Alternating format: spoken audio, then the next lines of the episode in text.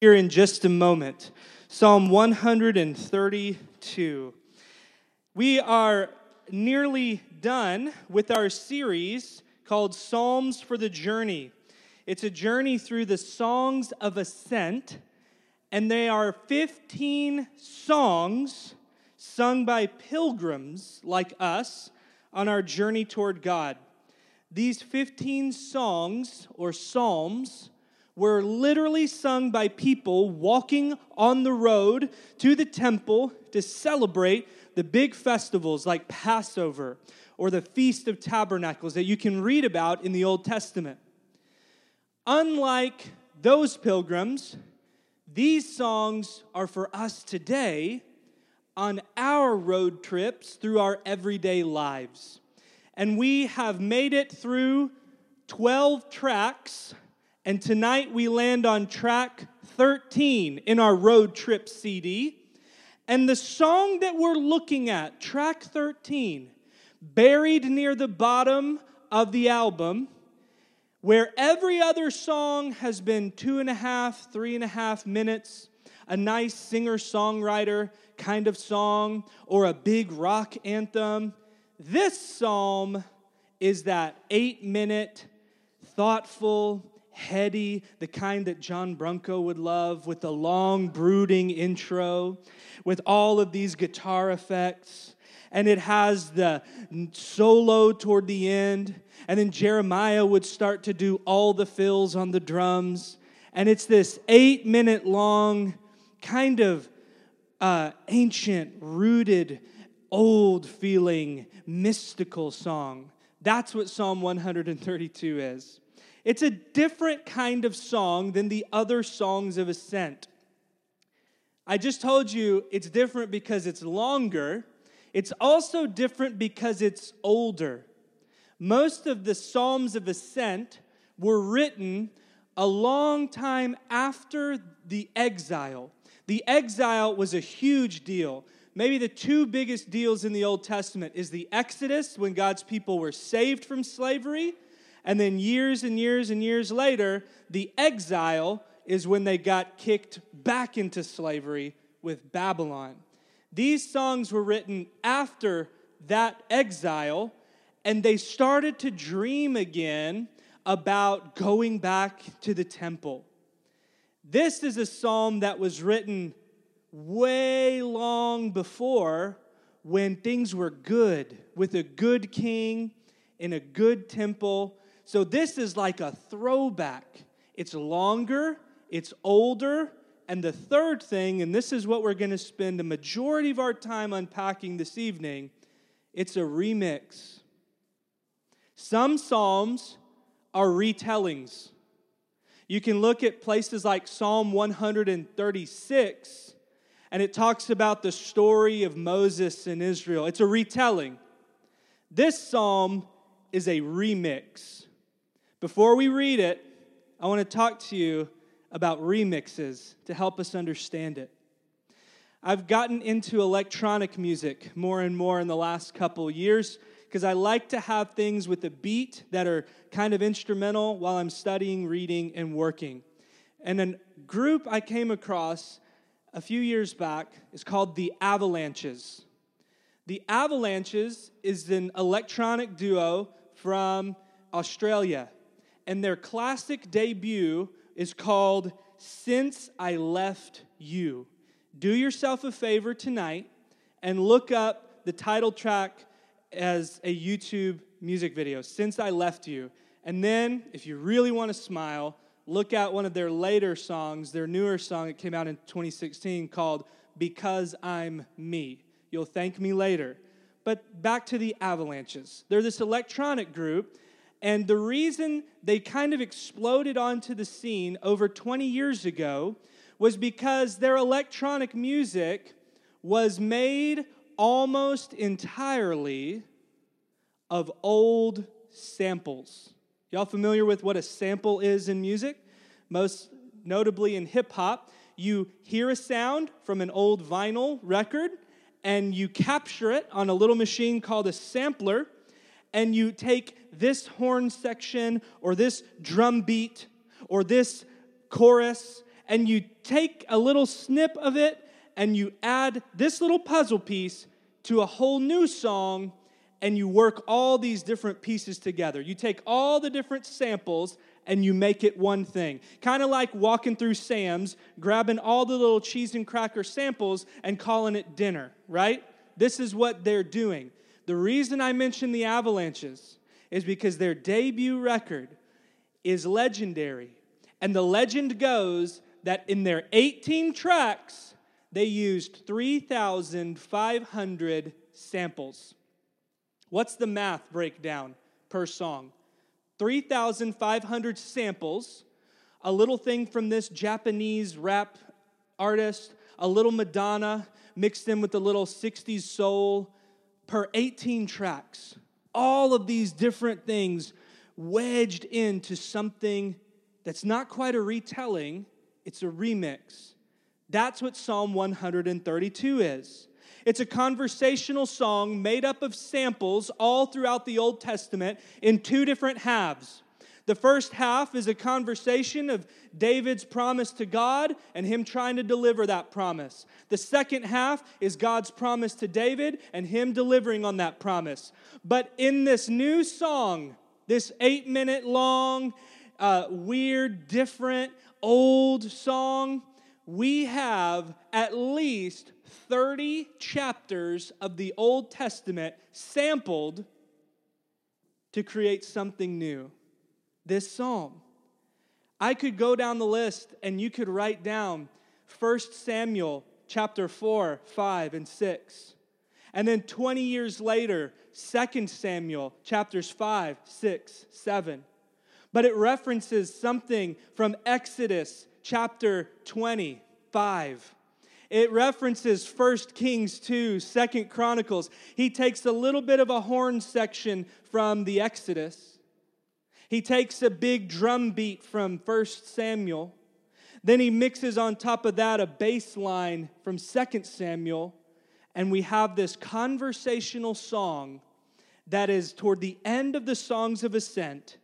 And for the pilgrims headed to David's city, Jerusalem, singing this song.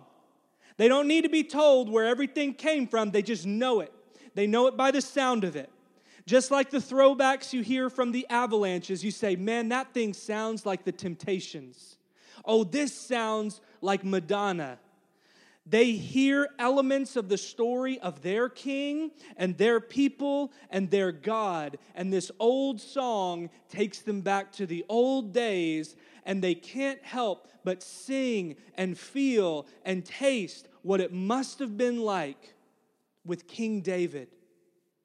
And listen, this is important. It's gathering together in the present and reflecting back on the past that gives you the energy to go back to the journey and trust God with your future. Imagine these pilgrims standing in the temple, thinking back to the past, tasting and smelling it in the present, and drawing just enough hope and courage and grounding themselves to say, if God did it then, then maybe He can do it in the future. Are we no different in what we're doing tonight? With or without a projector, we gather because God has been with us and He's faithful to the end. Amen? And we do the old songs and the old stories, and we hear the samples of God's word, and we get it into our bones so that we say, if He's been good enough then, and I can see it and smell it and hear it and taste it now, I can go back into the chaos of my week, trusting God with my future. That's why we sing these old songs week after week after week. I want to read Psalm 132, it's long, and I want to do something interesting and different. I don't want to talk about the pieces of the psalm as much as I want to talk about the significance of its whole, the significance of an old song finding new life for a community worshiping God together. So we're going to read this song. I'm not going to talk about every little nuance or piece. We're going to talk about the whole big enchilada, okay? Join me in Psalm 132. It's not on the screen, front or back, so I hope you have swiped there or turned there. Psalm 132. Lord, remember David and all his self denial. He swore an oath to the Lord, he made a vow to the mighty one of Jacob I will not enter my house or go to my bed. I will not allow sleep to my eyes, nor slumber to my eyelids, until I find a place for the Lord, a dwelling for the mighty one of Jacob. Basically, he's saying, I ain't going to sleep until God has a house to rest in. Verse 6 We heard it in Ephrathah. We came upon it in the fields of Jaar. Let us go to his dwelling place. Let us worship at his footstool. Hold on to that. Saying, Arise, Lord, and come to your resting place, you and the ark of your might. May your priests be clothed with your righteousness. May your faithful people sing for joy. For the sake of your servant David, do not reject your anointed one. Pause real quick. That's the first half of the conversation. David makes a promise. David delivers on the promise. And David's buddies and his choir says, Hey, God, we've rolled out the red carpet. We've got a place for you to come and rest in the temple. Okay? Let's hear God's side of the conversation, verse 11. The Lord swore an oath to David, so now God is making a promise. A sure oath he will not revoke. One of your own descendants I will place on your throne. If your sons keep my covenant and the statutes I teach them, then their sons will sit on your throne forever and ever. For the Lord has chosen Zion, He has desired it for His dwelling. Pause there. Zion is another name for Jerusalem. God says, I found my house on Zillow. It's Zion. I love the neighborhood. It's got great schools. You're great neighbors. I'm going to live there. Okay? Verse 14. This is my resting place forever and ever. Here I will sit enthroned, for I have desired it. I will bless her with abundant provisions. Her poor I will satisfy with food. I will clothe her priests with salvation, and her faithful people will ever sing for joy. Here I will make a horn grow for David and set up a lamp for my anointed one. Pause there. He's talking about this heir that's going to reign forever. I will clothe his enemies with shame, but his head will be adorned with a radiant crown. Basically, they will not be victorious, they'll wear the clothes of shame, but my king will be crowned and adorned forevermore. This is the word of God for the people of God, and we say, Thanks be to God. Next weekend, I'll be in Austin, Lord willing, for a Formula One race with my brother and Jeremiah and John that's why Jeremiah got all the drum fills in tonight. It was awesome. The thing about Formula One is that it sells out because this is the only race in America at the moment. And so we bought these tickets when? Like May? April? And so they mail you your ticket. But your ticket is not a ticket, it's a bracelet. They mail you a bracelet in a priority mail envelope. And this is important because it's your ticket that's expensive and it's also your wallet. You use it to scan yourself into the event. It's a three day event, so you wear it all weekend and you go up, you pay with it, and it gets you access to where you need to be. So, it looks like this. So yesterday morning at 6:30 a.m., we wake the girls up. We're getting them ready for school, and I walk into the bathroom and I slip on this pink bracelet because I say, "One week, girls. One week from today, we're heading down to Austin for the race." And the girls say, "Ooh, it's pink and it's shiny." Because I had just opened it up. And then Amy says, Ooh, you boys are going to have a lot of fun at your princess birthday party. And I say, ha, ha, ha. And as they're laughing and as we're talking, I start tightening. And I tighten this bracelet and I say, yep, one week from today. And that's when we get on with our morning. I go and pour the coffee and I say, oh, yeah, let me take this off. And I pull at it and it doesn't come off. I say, oh, yeah, there's probably a button that I got to release and it doesn't come off. And I say, let me check the instructions. So I go into the priority mail box and I pull out a slip of white paper and it says important instructions regarding your wristband for the Circuit of the Americas. And the very first thing it says after that do not put on until the event. The next thing it says do not cut, twist, glue, tamper, or remove in such a way that destroys it. If it is tampered with, it is invalid. So I walk back into the bathroom and oh, so calm, a picture of peace and rest. I say, honey, please get this off of me. And we go and we start rooting through the medicine cabinet, we start picking at it, and then I say, wait, if it's glued, cut, tampered, torn, twisted, invalid. I said they're sold out, they're sold out for so long, and I am still just a picture of serenity and calm. And she and the girls are dying with laughter. They're roasting me. And I am sitting here thinking two things. This is my life for a whole week. And number two, at least this will be a sermon illustration. Because if only I had read the instructions if only I had read the instructions, maybe I wouldn't have acted so rashly and just tightened it up. Maybe I wouldn't have gotten stuck for a week. Because let me tell you how fun it was to shower with it immediately after this whole incident.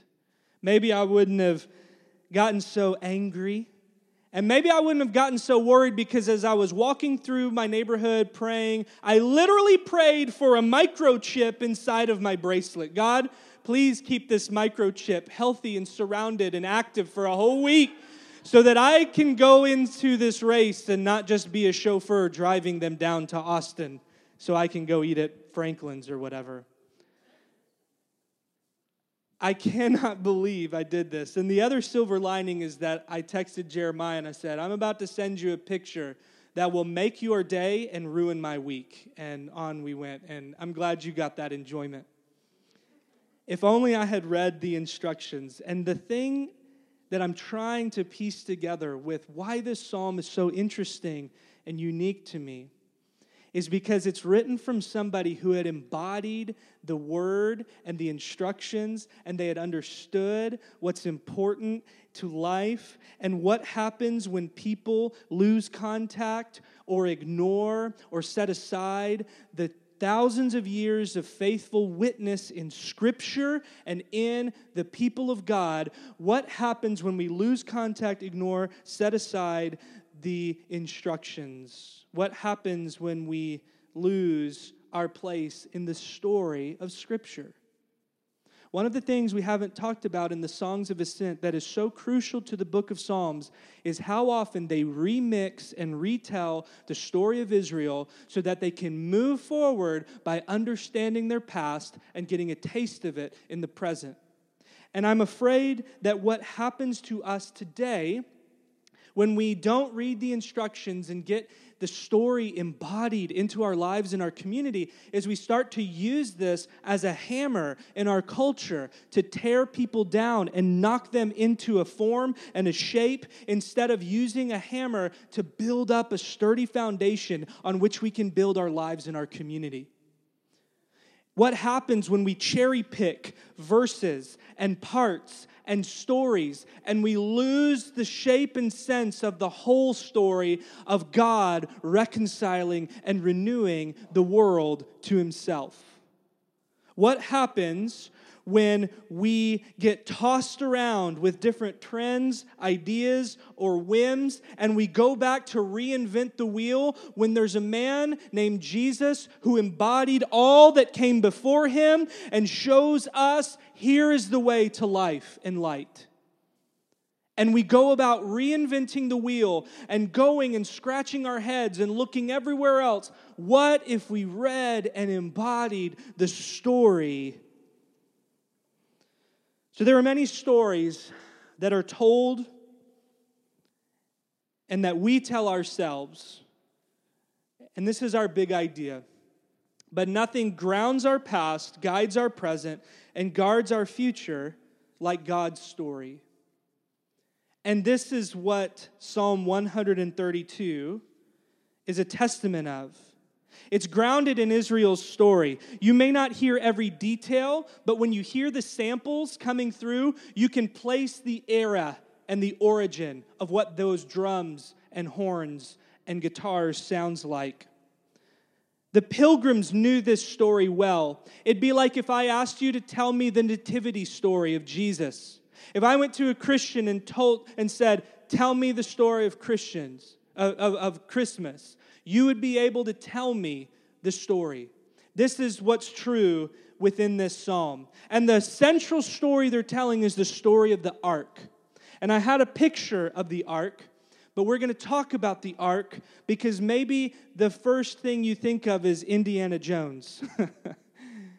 and yes, that's the ark that I'm talking about, but no, I don't think it melts Nazis' faces. I'm, I'm not so sure about that. Kids, go back to coloring, everything's okay. The central story that they're embodying and that's coming out of this psalm is around the Ark of the Covenant. And we're going to talk about it for just a moment because we don't often talk about it. But the Ark is central.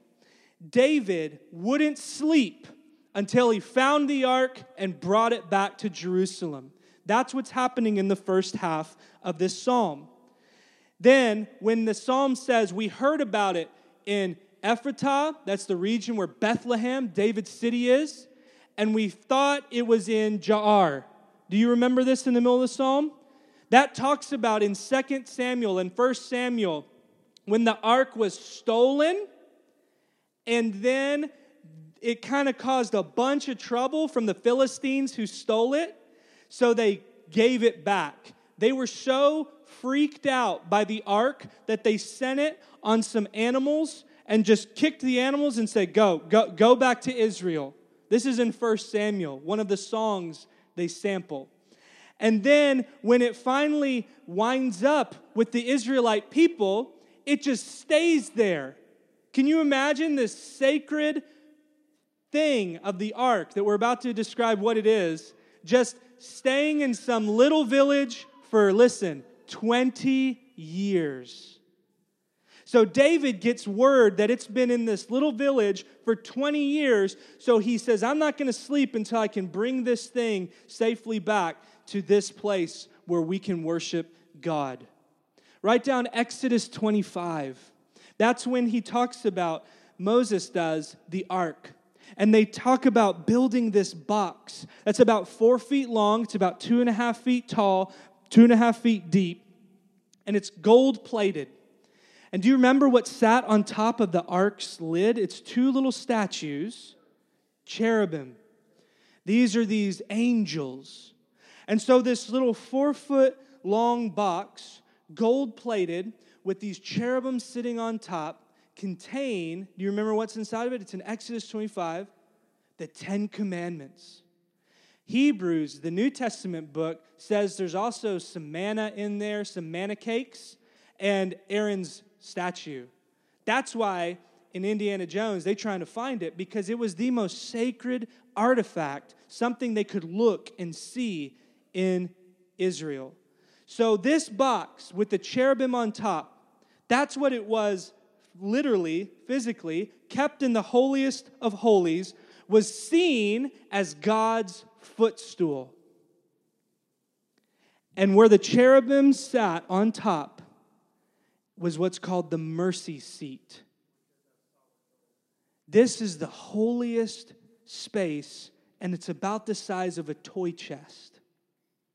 And why this is so significant is it's the visible witness of the invisible God.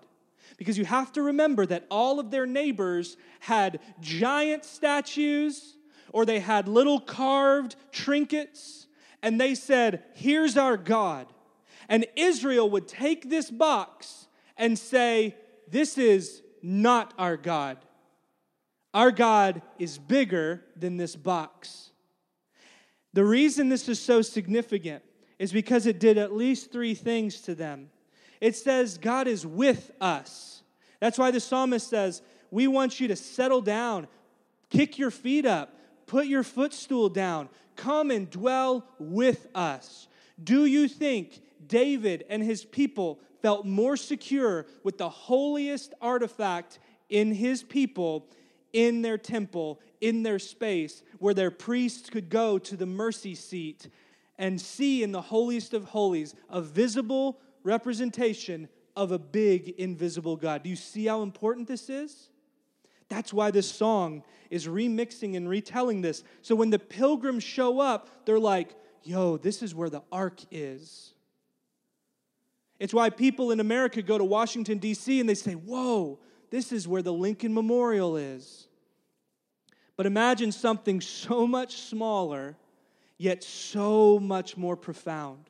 It wasn't just that God was with us, it also says that God goes ahead of us. They would take the ark and they would go 2,000 feet in front of the people marching in the wilderness, or 2,000 feet in front of the people marching into battle. How do you think the pilgrims felt in the wilderness, knowing that God was up there leading our people through the wilderness? How do you think the armies of Israel felt when 2,000 feet up ahead, God is going ahead of us into the struggle. God is with us, God goes ahead of us, and it also says, hey guys, remember, Philistines, you took it, but God is bigger than this box. So now the ark is lost, and we don't know where it is, but praise God, He's bigger than a box. The Hebrews understand this, and we understand it too. But this is the story that's being sung. They didn't need a note for note retelling. The remix was enough to remind them of what God had done in the past. It inspires them and elevates them in God's temple in the present so that they can go forward into the future. Understanding God's story grounds our past, guides our present, and guards our future. So, they're singing these songs just like we're singing songs tonight. They're worshiping and bringing sacrifices like we bring offerings in our time. They're hearing scripture like you heard scripture tonight. They're feasting together like at Passover, and every week at the neighborhood church, we have Jesus' Passover meal known as communion or Eucharist. We have people reconnecting with family. This is the thing about the songs of ascent. Not only are they excited to go and worship because it's like Christmas and Easter, they're excited to go and reconnect with their long lost cousins coming from distant lands. Just like you, wherever you've come from, Garland, Wylie, Dallas, Richardson, you have gathered together to reconnect. And just as Maria reminded us, kids, you're a part of a bigger family in the kingdom of God. This song may as well be a song for us when we sing and worship and remember our roots and our past. So, what I'm trying to inspire you without telling you, I'm trying to inspire you to draw your life's meaning by marinating in Scripture and the story of God. What would it look like if your prayers were soaked in Scripture? You know, let me give you a pastor cheat code. When people ask me to pray for them, and they do every week in different ways, and for different things. I always draw from the Psalms and other passages in Scripture. I don't just go out and freestyle, I consult the sheet music and I build and remix and sample from what the saints have prayed before because there's power in these words when we pray Scripture. Have you ever tried that? What would it look like this week if someone you know that's struggling, go to the YouVersion Bible app. You can click a verse. You can make a fancy, fun image or picture. I've sent some of them to you when you're having a surgery or a difficult time, and you just shoot off your favorite verse from a psalm. What would it do to have scripture soaked prayers? What would it look like to have scripture soaked stories? What are the stories you share with your kids and others? That reminds me of the story Jesus told when there was a son that went to a far country and he, he blew it. He had a huge mistake. And he thought for sure his father wouldn't ever want him to come home. He was so ashamed. But how did the father greet him? He was waiting and looking on the horizon. He wrapped him up in arms of love and says, I'm so glad you're back, son. Hey, You've blown it, but I love you just like that, Father. God loves us when we blow it. I love you when you blow it. What would it look like if the stories we tell and retell are scripture soaked? You with me on this? What would it look like if our dreams to serve and go and do were bigger than me, me, me. And they were given shape by people who've given their lives to lift up others in service and charity and love. To look at the life of Paul, who burned his whole life out to pour out God's love to everyone he encountered. What if we had scripture soaked dreams? And what if our kids were rooted and grounded in the story of God? Not just the stories, but they understand the big swoop of the reconciling work of God. I love to say in our children's ministry meetings that we are discipling future disciples. I believe that God has said yes to every person that's living and breathing on earth right now. God has said yes to the world because he sent Jesus to die and forgive and to show the world what God's love looks like with a face. He has said yes to every one of our kids. And so until they say yes back, Jesus, I want to follow you with my whole life, we're marinating them in the Word of God and the ways of Jesus by the power of the Spirit. Amen? It's one thing to know Bible facts it's another thing to know the God of the Bible. We want both. We don't just want them to know the story of King David. We want them to be little Davids as people after God's own heart. We want to facilitate encounters with love and service and neighbor, so bring them to the clothes closet.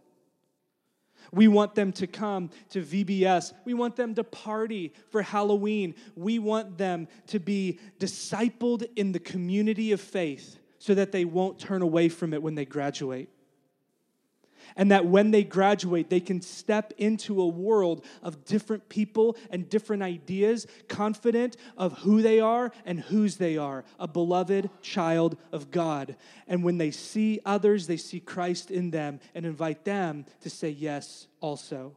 This is my dream for our kids. And I know it's different right now because we're doing it in here. Hold on. There's going to be a time when we can all feel good and all feel safe about it and help facilitate that marinade even more again soon. Amen? But this is my passion, and it takes all of us. It takes you. I want to help you. But parents, to soak them in the love of God that they can overflow into love of others, our values, our decisions, all marinated in God's story. Because the longer our lives have been marinated in God's story, the more our lives embody the flavors of the kingdom of God forgiveness, joy, peace, patience, mercy. It's not just because you know the facts, it's because the facts have gotten to know you and is embedded in you, and you get to live them out because you know not just the Bible, but the God of the Bible. Because there's too many false stories that you tell yourself about what's most important. Let this be a corrective. There's too many small stories that we hear about what you do for work and what you need to buy. Let this be a corrective. There's too many destructive stories in the name of Jesus that are getting trafficked, and we need this to be a corrective. We need to be good Bible readers and to get the story into us. So I want to close by telling you what is this story anyway. I want to tell you in less than seven minutes, and I'm going to read a quote, and then we're going to be done. And everyone's saying, Yeah, right, seven minutes. Get a phone, set a timer. I'm going to give you the whole story of the Bible in seven minutes. Some of the kids and youth may be familiar with this, but listen up because it may sound a little bit different. Who's got timers? You got it? I'm going to do it too. Lynette, you were way too eager with that timer. I'm going to do it. Ready? What is this story anyway? Ready? On your mark, get set, go. In the beginning, God created all things. He also created us. He created us in His image. And kids, that means we were special.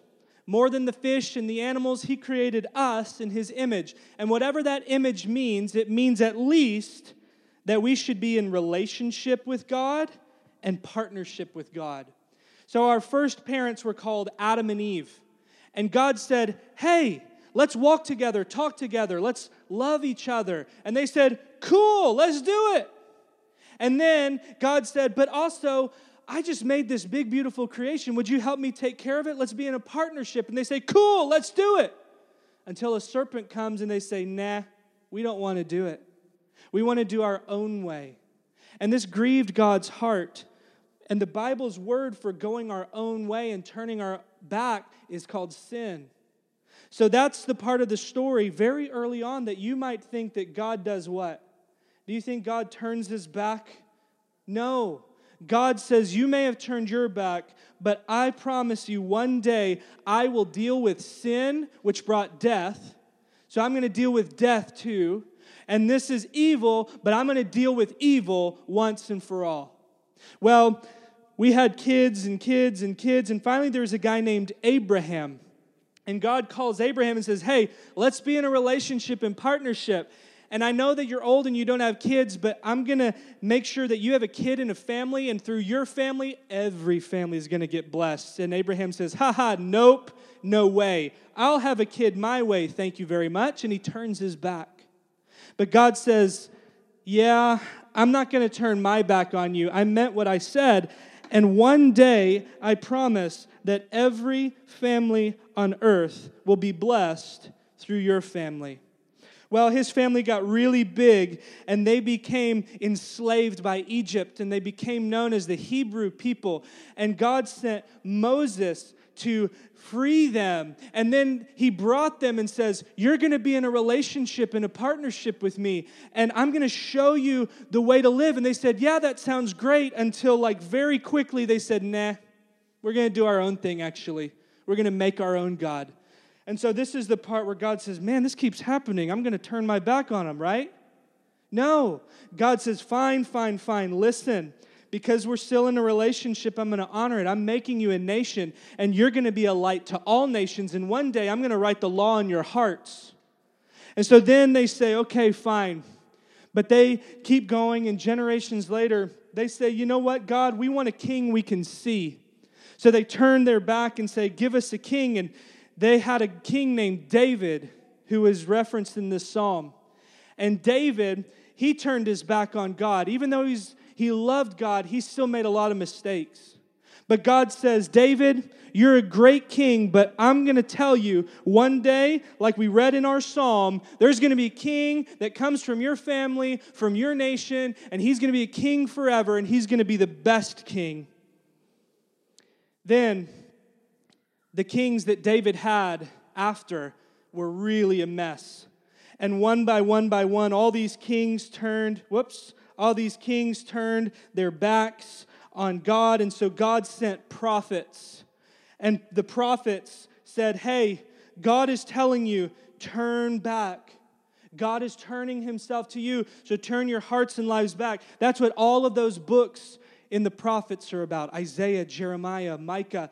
They're all speaking on behalf of God, saying, The way of life is when you turn back to me, the way of death is when you turn your back again.